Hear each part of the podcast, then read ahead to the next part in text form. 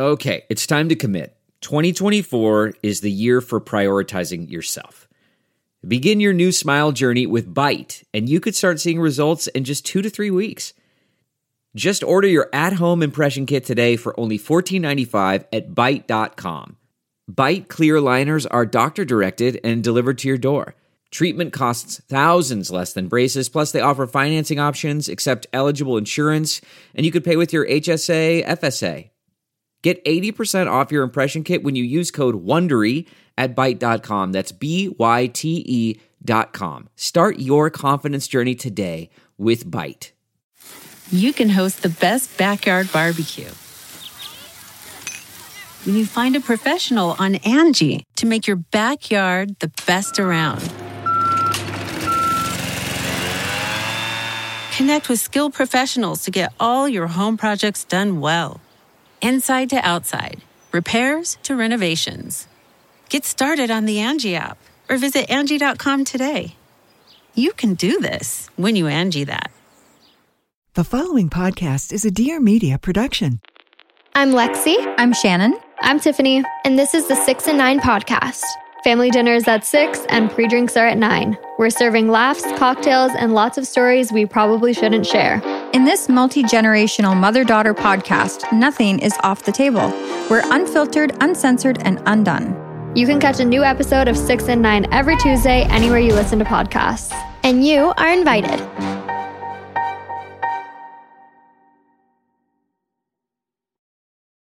Welcome back to another episode of the Career Contessa podcast, the show that delivers helpful, actionable career tips and advice so that you can be more fulfilled, healthy, and successful at work. I'm your host, Lauren McGoodwin, and we're currently living and working through another pandemic. It's the I hate my job pandemic that has many workers running toward the great resignation. So, what happens when a company has a chief well being officer? How does a unique role like that help to solve our collective burnout with work and, dare I even say it, but help us to actually like work again? Today, I'm joined by Jen Fisher, author and Deloitte's Chief Wellbeing Officer, for an interactive discussion around how we can enjoy and engage with work. Plus, she'll share exactly what we need to focus on more, both as managers and coworkers, for a more positive future. And now, this is the Career Contessa podcast.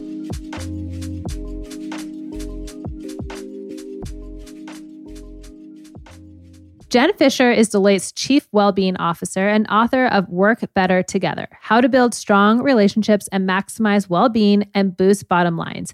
Jen, can we start with what exactly a well-being officer does and, and really how your career led you to this role? Yeah, absolutely. It, it's uh, two questions that that I get quite often. So I'll. I bet. I'll, so I'll start with how my career led me to this role, because then I think that it'll kind of uh, go in nicely to to kind of what I do on a day to day basis and my responsibilities. But the truth is, is how my career led me to this role is it was a, little bit out of or a lot out of personal necessity. And so I have been with Deloitte for 20 years. And about seven years ago, I found myself completely burnt out uh, to the point where it had you know really like crept up on me crept up on me and i kept kind of denying it and pretending that it wasn't true um, until i really couldn't get out of bed and engage in work or life in any meaningful way and so i was forced to take a step back and and you know take time off of work and a, and a leave of absence to get myself well, both physically, but also mentally. I was struggling with anxiety and depression at the time as well. And so um, you know, in doing that and going through that process myself, um, I became very passionate about wanting to help others not get to where I got in order to be, you know, successful in their career. And, you know, I think as as I have reflected on it over the years, you know, there was so much, you know, people ask me all the time, well, you know, what were the signs of burnout? Did you know? um, what did it look like what did it feel like and you know the the truth is is you know i did know i knew that there was something wrong i knew that um, you know I, I wasn't sleeping well you know i was very reactive i had lots of highs and lows i you know my work product was suffering my relationships both in and out of the workplace were suffering my relationship with food changed very dramatically. I just really kind of like wasn't myself. But I, you know, but I I looked around and in, you know, in the working world, especially when you work among a bunch of high performing people, you know, we are all very good at at at um, you know, showing up and kind of pretending that that we've got it all you know we've got it all yeah. covered right and so all of the roles that we play in our lives you know whether it's employee or you know, spouse or partner or you know parent or you know child or sister brother friend like all of those things right? I was like wow well everybody else seems to have it all together so that must mean yeah. that there's something wrong with me. Um, and so i didn't reach out and ask for help. I didn't talk about it and especially seven years ago burnout was not like it wasn't a thing that you talked about. Like it was nowhere and i mean now i feel like you look everywhere and everybody's talking about it which is great right? Because it's real and burnout is is a real thing and we should all be very aware of it.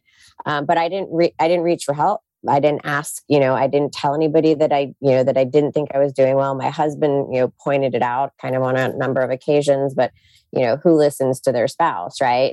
Right. Mm-hmm. so no. Never.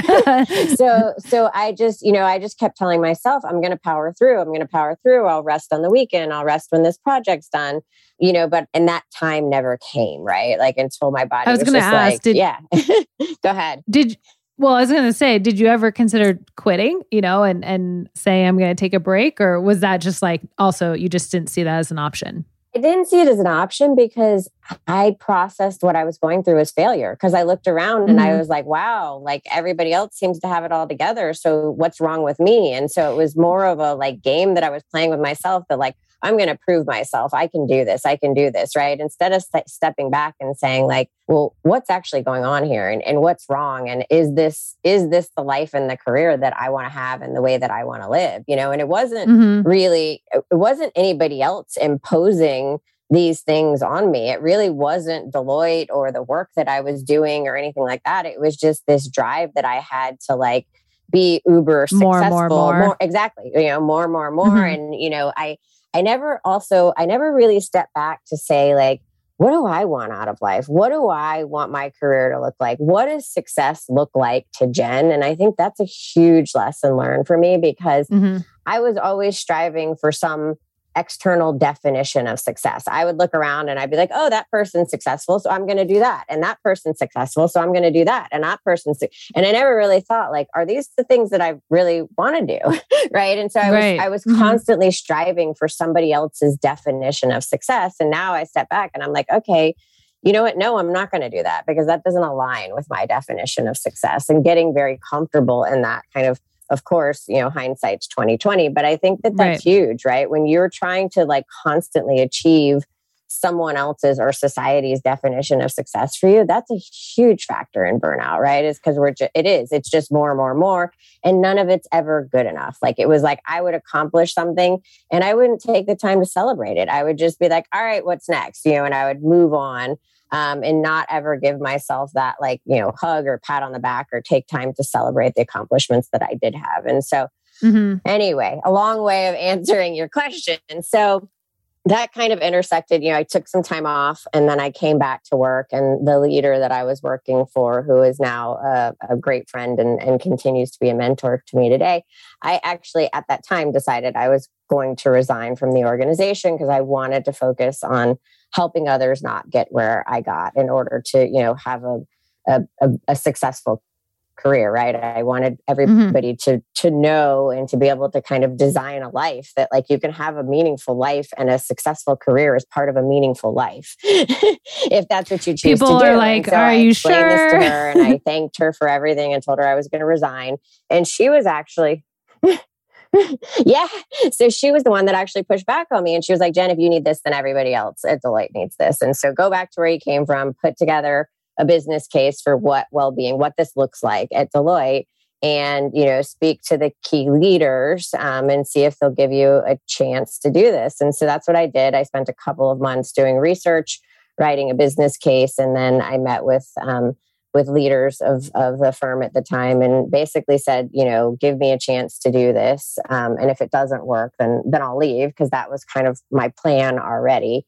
And that was about six and a half years ago. And I'm I'm still here mm-hmm. and it's still going strong. And I would say I think for Deloitte, you know, well-being and performance, you know, and the impact that that well-being has on on high performance has been important for a number of years now, but probably, you know, n- no more evident in kind of the last 16, 18 months that, that we've all had yeah. living through the pandemic. It has really landed front and center on, you know, not just the desk of every person that works, but every, you know, C suite executive as they try to find out or figure out how to take care of, of, of their workforce in ways that that organizations have never really had to before. And so it has been really kind of an interesting time for those of us in, in the well-being field. And so what exactly does a well-being officer do um, there's lots of things but i would mm-hmm. say if i had to sum up my role and the focus of my role it's it's actually in large part a culture role and so do we develop tools resources and education for our people to empower them to teach them to change their mindset change their habit make make change their habits, make better decisions for themselves, and empower them to do that. But in order for those things to be successful, you know, an organization and its leadership really have to step back and say, okay, what kind of culture do we need to empower our people and what are the what what are the things in our culture today that are holding people back. And, you know, in any organization, especially one that's been around for a long time, there are long-standing cultural norms, whether they're spoken or unspoken, that exist. And and they were probably created for a good reason. You know, they at, at the time that they were created or the reason that they exist, that they, probably weren't ill-intentioned, but we've never really stepped back to say, okay, is this still serving us in, in the way that we work? Because work has changed so quickly and so yeah. rapidly. And so just to really take a good hard look at those things and say, okay, how do what do we want to do? And how do we want what do we want this to look like? And how do we make this change so that people feel really empowered to to take care of themselves and they know that it's something that is you know important to the organization at a strategic level it's important to the team and the teams they work on and then of course because we care for them you know as individuals as well as you know their dependents and loved ones mm-hmm. so i have a couple follow-up questions yes.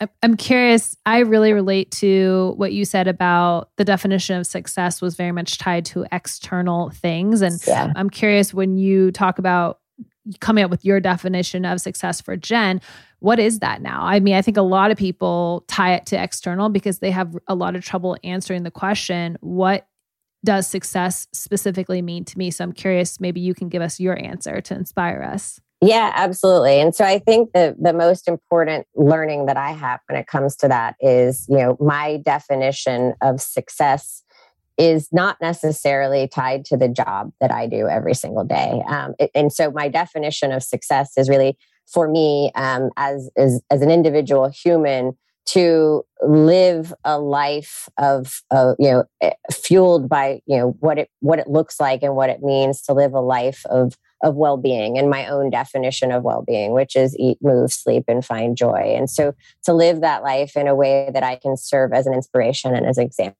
example for others.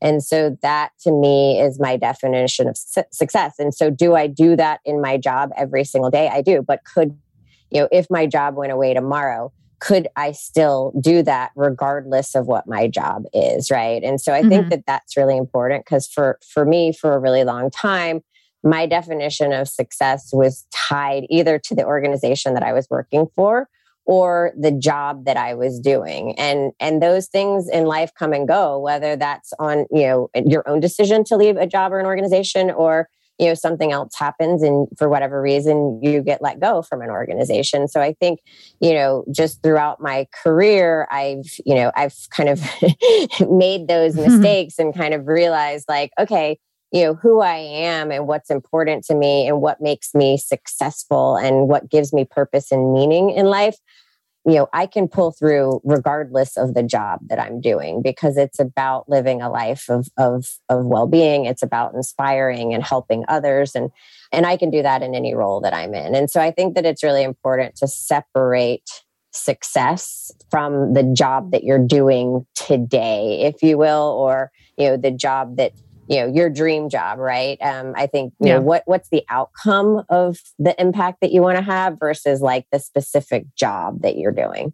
I completely agree. I, I that's why i don't actually like the phrase dream job. I think it ties way too much to a job. Like a job's going to fulfill yeah. every part of you. I'm much more of a fan of if we have to put a label on it and we've done a podcast episode on this so everyone can go find it if they want but it's called the good enough job you know? So the point is if the job went away tomorrow you would still have the what success means to you. Getting back into your work routine, but not loving the uncomfortable work clothes you used to wear, Betabrand has the pants you never realized you needed ultra comfortable dress pant yoga pants. So your routine can now include clothes with professional style and comfort. Betabrand's dress pant yoga pants are designed with the fit and flexibility of yoga pants, but they look like professional dress pants. They're so amazingly soft and stretchy and absolutely effortless. Just throw a pair on, add a cute top, and you'll be set with style and comfort for your workday. There are tons of different styles to choose from, like the straight leg, skinny, cropped, bootleg, and more. And the colors range from classic black to fun prints like houndstooth, and they've even come in denim styles. The navy dress pant yoga pant in the straight leg classic is so comfortable. Betabrand's dress pant yoga pants are perfect for whatever you need to get done that day, whether you're sitting at a desk for eight hours, working with kids and bending and kneeling all day, or maybe you're a photographer and you need to squat to get that perfect shot. Whatever the case, you're going to look great and feel great doing it. These pants are made of wrinkle resistant stretch knit fabric, so they'll look good all day and even travel well. Plus, they're machine washable and they don't need to be ironed. And the best part is they have pockets. We're talking comfort and function. No more fake pockets that are sewn shut. These pants are designed for real women who need real pockets. New colors, patterns, and styles are coming out all the time. So be sure to keep an eye out for limited time new releases because they sell out fast. While you're there, make sure to check out Betabrand's ultra flattering tops, skirts, dresses, and more. The dress pant yoga pants are just the tip of the iceberg. Right now, our listeners can get 30% off their Betabrand orders when you go to betabrand.com slash females. That's B-E-T-A-B-R-A-N-D dot com slash females, F-E-M-A-I-L-S for 30% off your order for a limited time. And when you use our special URL, you're supporting our show too. Discover what it's like to be comfortable and confident all the time. Just go to betabrand.com slash females for 30% off your first order. Okay, now back to the show. Obviously, you do a lot of research on what makes people, you know, well at work and this meaningful work and and to feel fulfilled what's the number one thing you also just wrote a book about it but like what is the number one thing that helps people feel fulfilled at work yeah, so it is close personal relationships in the workplace. And, um, you know, I, I know some people listening to this will be like, wait, what? Really? Because it is in some ways kind of a long debated topic, right? Is it, you know, is it a good thing to have friends at work um, or, or is it not? And, you know, through all of our research and the book that we wrote called Work Better Together, we're big advocates and, and proponents for, you know, having friends at work and having meaningful relationships at work. And so does that mean that everybody that you work with needs to be your best friend? No, absolutely not. I mean, that's not that's not reasonable. It's, it's not possible because people are people but you know looking at workplace cultures and the types of of relationships um, that that you have in the workplace and there are many different types of relationships that you have in the workplace and and also you know the the different cultures that either you know promote collaborative human work versus you know promoting and, and rewarding behavior that perhaps isn't as as collaborative and it isn't as um, you know doesn't really promote people developing relationships with one another. But what we know about humans is you know we're social creatures right? And i think again if you reflect on the past 16 to 18 months and what most of us have missed about our lives is the human connection right? And if right. you look at you know and so i think we've all kind of had that experience but prior to that if you there's a long there's a lot of studies but one of the studies that we state in the book is the Harvard uh, study on human longevity, and it's an 80 something year study, I think 83 years, where they've looked at you know thousands of different participants and they have studied many in- influencers or impacts of our long long term health and well being, and you know from from you know money to fame to what we eat to how much sleep we get to how much exercise, you know all that kind of stuff. And the number one thing that has come up time and time again is the strength of our personal relationships and and so if you're an adult and you're working and you you yeah. translate that study into the workplace and if you're spending eight nine ten hours a day you know working whether it be virtual or in person the people that have the biggest impact on your well-being are the people that you work you know that you spend the most time with. And at work those are the that's your team. Those are the people that you know you work with day in and day out. And so having some close relationships also gives people meaning and purpose to get up in the morning you know the the water cooler talk and you know the the feelings of of connection and that i'm valued and that i belong here um, or all things that we're all looking for not just in life but also from from our workplaces Mm-hmm. A trend I've noticed, and I don't know if this was just with COVID, but certainly it's very popular with COVID, is a lot of people are recognizing that they actually work in very toxic workplace uh, yeah. environments, and that includes their work relationships. So I guess this is kind of a two part question. How do you identify or make sure that you have those meaningful relationships, which I'm kind of thinking you probably know this already, like you probably recognize if you have them or not, but also for all the people who are out there who are listening and saying, I don't, I feel really lonely at work. I feel like I'm in a toxic relationship with the people at work and, you know, uh, toxic relationships with like maybe my boss or environment. What's your advice for them? It's a great question. And so, first of all, I mean, I would say, you know, how, how can you tell if you are lonely at work? I mean, do you, is there is there anyone at work that you would consider, you know, a friend that you have you know, non work related conversations with. And I'm not talking about, you know, really, really personal relationships about the nitty gritty details of your life, but do you have you know people that you have you know water cooler chat with where you talk about mm-hmm. you know what you did this weekend or the favorite show that you're binge watching or that you know i think one of the big factors that for us that that kept showing up time and time again and i'm sure a lot of people listening will have heard this concept or this language around psychological safety do you feel you know safe at work in terms of speaking up in terms of sharing an alternative point of view in terms of you know speaking up and asking for for what you need for you know for your own well-being um, speaking up and asking for help. You know when i talked about my burnout story i didn't ask for help um, because i felt like i was the only one you know and and and then i would just say like i mean you know toxic relationships. I mean do you know do you have the sunday scaries right? I mean do you feel kind of a sense of, of dread logging onto your computer or walking into your into your workplace you know more often than not? I would say that you know those are those are signs of a toxic workplace. But i think in particular if you don't feel like you can be yourself and you can speak up and ask for what you need or share an alternative point of view that you feel like you constantly just have to agree so that you aren't you know seen as the outlier or that you don't feel like there's going to be any type of re- retaliation or backlash i would also say if you believe that you're in a toxic culture or you feel like you're in a toxic culture, it's time to start looking elsewhere. It's not worth it. yeah, kind of like if, if you're Googling it, then it's time. yeah, I mean, it's, yeah, exactly. The impact of working in a toxic culture for, you know, any significant period of time, the level of stress um, that that places upon any one person uh, and the, the you know the impact that that could have on on your your health and well-being. It's just not worth it. I mean life is too short. There's mm-hmm. there's there's lots of you know there's there's always you know there's always another job. It might not come around immediately but it's still to me it's not worth staying in something that is that is that toxic for you.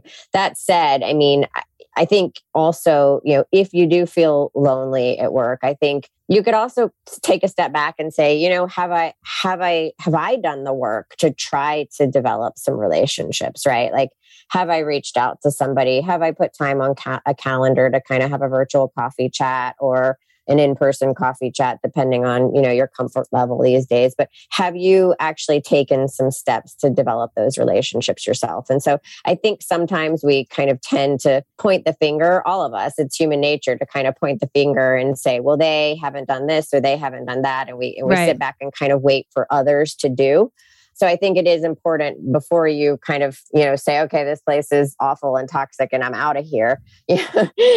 Have you tried to do some of the things to develop those relationships and kind of make it a more trusting atmosphere for yourself? I think, you know, looking at that and taking a good hard look at that is is a good idea as well.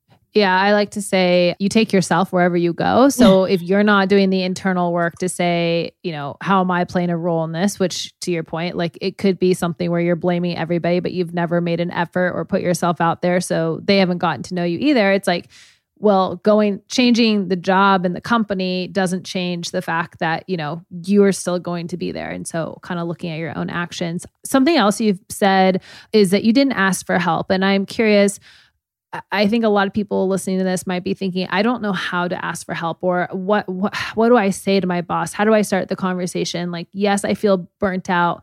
What's your advice? Like, do they schedule one-on-one? What's the like script that they would give to ask for help? Yeah, it's a, it's a great question, and so I think there's a there's a couple of ways that you can do this. You know, I think for me when I when I started to share my story, um, you know, when I took time off and I came back and and I started to feel comfortable sharing what I'd been through. And by the way, not everybody does feel comfortable kind of sharing it on a broader scale, but I did. The number of people that said to me, "Wow, I had no idea." Me too was actually pretty shocking to me, right? Because like I said to you, I looked around and I was like, wow, there, there's no way that you're feeling like, I mean, you seem like you have it all together. There's no way that you were feeling this way too, right? So I think if you if you don't, first of all, if you don't feel comfortable going directly to your leader or your boss, you know, are there a few of your colleagues that you can talk to and say, hey, you know, I'm I'm feeling this way you know what do you think what do you recommend you know what do you what do you suggest right? And you might find that you find a colleague that has been in that place before and they might have some great experiences or suggestions to share with you. If you don't feel comfortable going to a colleague or a boss um, you can always go to hr and you know and have a very confidential conversation with hr about how you're feeling and, and understand from hr what's available to you in terms of you know an employee assistance program or any type of time off programs leaves of abs- absences things like that? And hr's role is to really help facilitate that. And if you don't want anybody to know what you're going through nothing from you know an hr perspective ever really has to be disclosed. If you if you do feel comfortable with your your leader and you want to have a conversation with your boss i mean look i think you know being you know being as authentic as possible. But you know i would say you know it's i would stay away from from from blaming um and just mm-hmm. you know talk about look like this is what i'm experiencing. This is what i'm feeling. I think it would be great. It's always a great idea when you're talking with a leader to potentially come with some ideas and solutions about what you think would be helpful for you and potentially others right i mean look, I think, you know, leaders and bosses are people too. yeah. And, you know, a lot of times if, you know, the team is under a lot of pressure, the leader is also under a lot of pressure. And, you know, it might not be either is feeling what you're feeling and may not know how to handle it, or might not, you know, might not. There's just so much going on that they might that they may or may not see it, or if they do see it, they they themselves don't know what to do about it. And so, I think you know, offering up some sol- solutions about what you think might be helpful to you and what you need um, is always a good approach because that helps, you know, that kind of helps open the conversation as moving into solution instead of kind of getting stuck in the problem. So I think sharing what you're experiencing and what you're feeling is important, but then kind of quickly moving into some ideas that you have that you think may help you. I do think it's important for leaders to understand that, especially during the pandemic and more recently, you're seeing a lot of organizations that with all of the you know the best intentions in mind and in heart you know taking actions to kind of give people, you know, more days off or a day here or a day, day there or, or, closing down the organization for a week or, you know, giving people, you know, subsidies to help fund things. And I'm not saying any of this is bad. It's not. These are all great things that, you know, should be looked at as part of the overall employee experience, employee engagement, employee well-being. But I, you know, it gets back to kind of what we were talking about related to toxic cultures, right? Giving people a day off here and there or a week off or giving them you know more money from a monetary perspective whether it's through subsidizing you know memberships to a gym or other things like that. Those aren't really long-term solutions. They work you know they're helpful in the moment. They give people kind of a, a, burst of energy in the moment. But if you don't fix what's causing the burnout to begin with you know taking a week off and coming back into the same environment that caused the burnout to begin with is only going to you know i mean you know, a few a yeah. few more weeks down the line, everybody's going to feel burnt out again, right? And so right. I'm not saying that any of these perks are bad. I'm a big fan of all of them, but I think that it's important that as leaders who are making those decisions, that it's really important that you kind of step back and say, okay, are these things actually going to fix the core of the problem? Like, what is actually creating the problem? Is it just the pandemic itself and we're all just freaking fatigued and over it? yeah. you know, that's yeah. one thing, right? And I think also as leaders, too, you have to acknowledge, I mean, I think being open and transparent and acknowledging like there's some things that we can't fix. Like, we can't fix the pandemic, right? Like, I wish right. we could, you know, but I think yeah. even being open and authentic and transparent about that helps right? Because it helps level the playing field for people to say hey you you know you're not alone. We're all feeling this. So if you do have ideas about what would help you know please bring them forward. Because i think you know i think everybody leaders and everybody's kind of trying to figure out how to navigate this world that we're living in. Yeah. So i guess to go back to the point of like if those offers don't fix burnout, which I totally agree. Um, they don't. Uh, they they just kind of sometimes they're just literally kicking the can down the road too. Um, if the thing that helps people have meaning at work and be less burnt out is building meaningful relationships. As an employer, how do you create a culture where people are building meaningful relationships? And then part two of my question is if someone's interviewing for a job, how do they know if the culture you know, prioritizes that because I think this is kind of a two part thing. It's like, okay, we're in the workplace, and as a manager right now, they're probably thinking, great, I don't want to offer that stuff anymore. I want to fix the problem. I want people to be able to build meaningful relationships. Where do I start? And for the potential employee who just quit their job because they're burnt out, how do they make sure they don't get in this position again? Yeah, such great question. So, so on the first question, you know, for employers, managers, you know, employees, you know, developing a culture of a strong relationship. So I think it boils down to allowing people to quote unquote bring their human to work, right? And so for a long time, and I think that this still exists today, we were all told, you know, check your emotions at work. Um, right. you know, don't show up and, you know, have too many emotions. So I think first is as kind of a leader and a colleague, you know, doing things that create a psychologically safe environment. And so, welcoming emotions in the workplace and as a colleague and as a leader, emotions are great data, right? When it comes to being a manager of people, if you become very attuned at recognizing emotions in people, you will start to recognize what's really important to them. And, you know, because people, you know, their, their emotions show you what matters most to them. And so mm-hmm. I think, you know, allowing and creating space for emotion in the workplace, one place to do, one way to do that, and this is a, a, a strategy that I learned from Brene Brown is, you know, especially in this virtual environment, all through the pandemic, I, every time I have a call with my team, and they're probably sick of it by now but but you know we get on you know we start we start a team meeting and i tell them to type into to the chat you know what are two what are two emotions that you're experiencing today?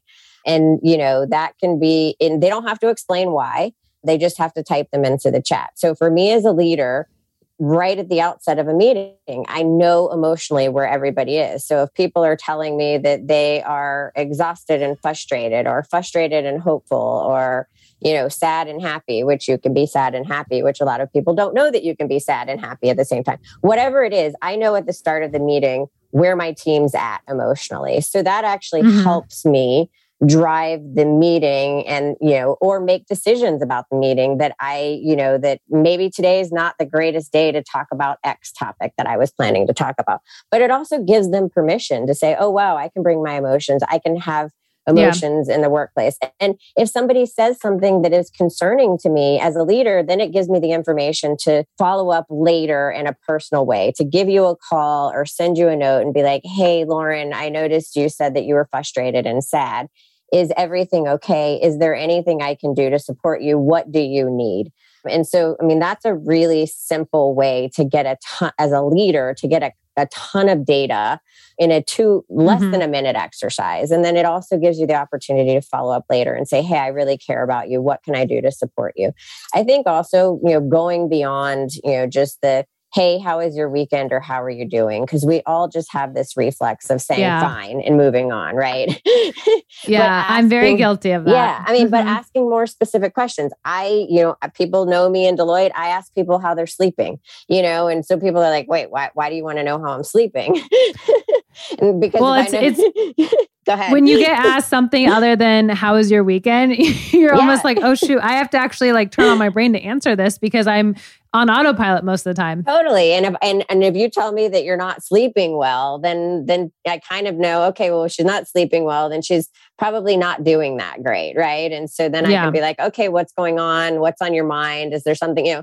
And so I think, you know, you don't have to ask people how they're sleeping, but what is a more kind of specific and not personally probing question, but what's a more specific question that you can like, you know, how are you really doing? And then I also think, you know, as a colleague, as a leader, as as comfortable as you, you know, everybody's gonna have a different level of comfort, but but sharing you know sharing what's going on with you if you're struggling you know be open about that if you have found something that you know works great for you and your well-being and it's a new strategy share that you know asking people what they yeah. need you know getting groups of people together to kind of share what their well-being goals are so we can collectively support one another you know and so a lot of this seems very basic and it is but we just don't make that it doesn't take a lot of time and it actually doesn't take a lot of effort and it takes no money but yeah. we just have you know we've become the fourth industrial revolution has been great in terms of you know technology and the abundance of technology, but it has also made us as humans feel like we have to compete with that technology. And so therefore we have to be on and productive 24 hours a day. Yeah. And, and that's, that's what we talk about in the book. I mean, we, you know, in, in a lot of ways, the technology that we use and how we use it and the expectations that we've created around it have taken humanity out of the workplace and our ability to develop those relationships just because we we you know we're kind of in this always on always connected yeah. you know world and society that we feel like we we always have to keep up on and if we don't then there's fomo and we're less committed and all these other things and we talk a lot about that in the beginning of the book and jen just to to wrap up for the person who's going for the interview at yeah. a job today tomorrow what's one question that they should be asking the interviewer to learn about the culture I would ask them like to actually describe how do you get work done as a team? Like what does that look like? How do you collaborate? And I think you can even ask them specifically, how does the the organization promote you know relationship building amongst you know its its um, its its workers or its professionals and you know and and how important is that to this organization and kind of to the way that that we get work done because we know that you know increasingly more and more you know collaboration is the way of the future when it comes to kind of human work right mm-hmm. um, and yeah. so i would ask them to describe like you know t- describe a big project that you know that you and your team did and and what did that look like and how did work get done and and how did decisions get made and you know you want to try to understand you know how much autonomy you're going to have in terms of when where and how you get work done. And so i think again asking some more of those you know those probing questions asking people to get specific about what it really looks like in that organization and you know in the way that the way that they work Yeah, I love that. Jen, you have given us so much good information. Everybody needs to go buy your book because there's even more in it. Um, you guys, it's called Work Better Together How to Build Strong Relationships and Maximize Well Being and Boost Bottom Lines, which um, is going to give you even more tips on how to build strong relationships, especially if you're a person who, like we said, maybe you're already Googling this or you identify when we say something like, How does a person know if they're lonely or not lonely at work? It's like if you're Googling it, if you're thinking it, then you probably need to to get this book and and to do some work and also ask maybe your managers to do the work too. Um, I, I think you've brought up a really good point, Jen, which is that managers are people too. So they have work to do on for themselves, but also for their teams. What last final thoughts do you want to leave for both the, the managers and the employees who are listening to this right now when it comes to developing a workplace culture of strong relationships?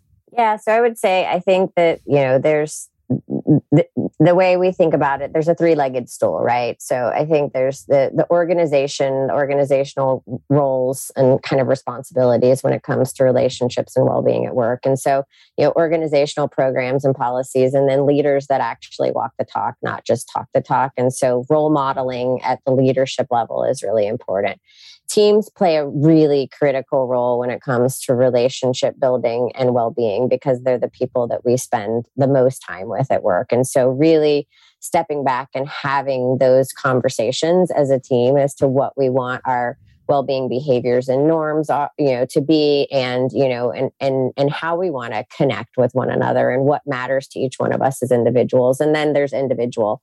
And i would just say when it comes to individual you know organizations and teams can only go so far. We all are you know the masters of our of our own destiny or our own fate. And so we are responsible for our own well-being the boundaries that you know that we set or don't set. And you know like we talked about before you know always stepping back and you know saying you know kind of checking yourself to make sure that you're doing your part in making sure that you're making the effort to make strong relationships but that you're also looking out after your own well-being. Because the truth is if you're not taking care of yourself you are truly op- sub-optimizing anything and everything in your life that matters to you because you're not showing up for the people and, and the things that matter most to you because you're not taking care of yourself. And so that that mm-hmm. is kind of number one. And then i think you know everything else flows from there. But i do think in order for this to really come to life in an organization all three of those um, those components need to be working together to create the optimal culture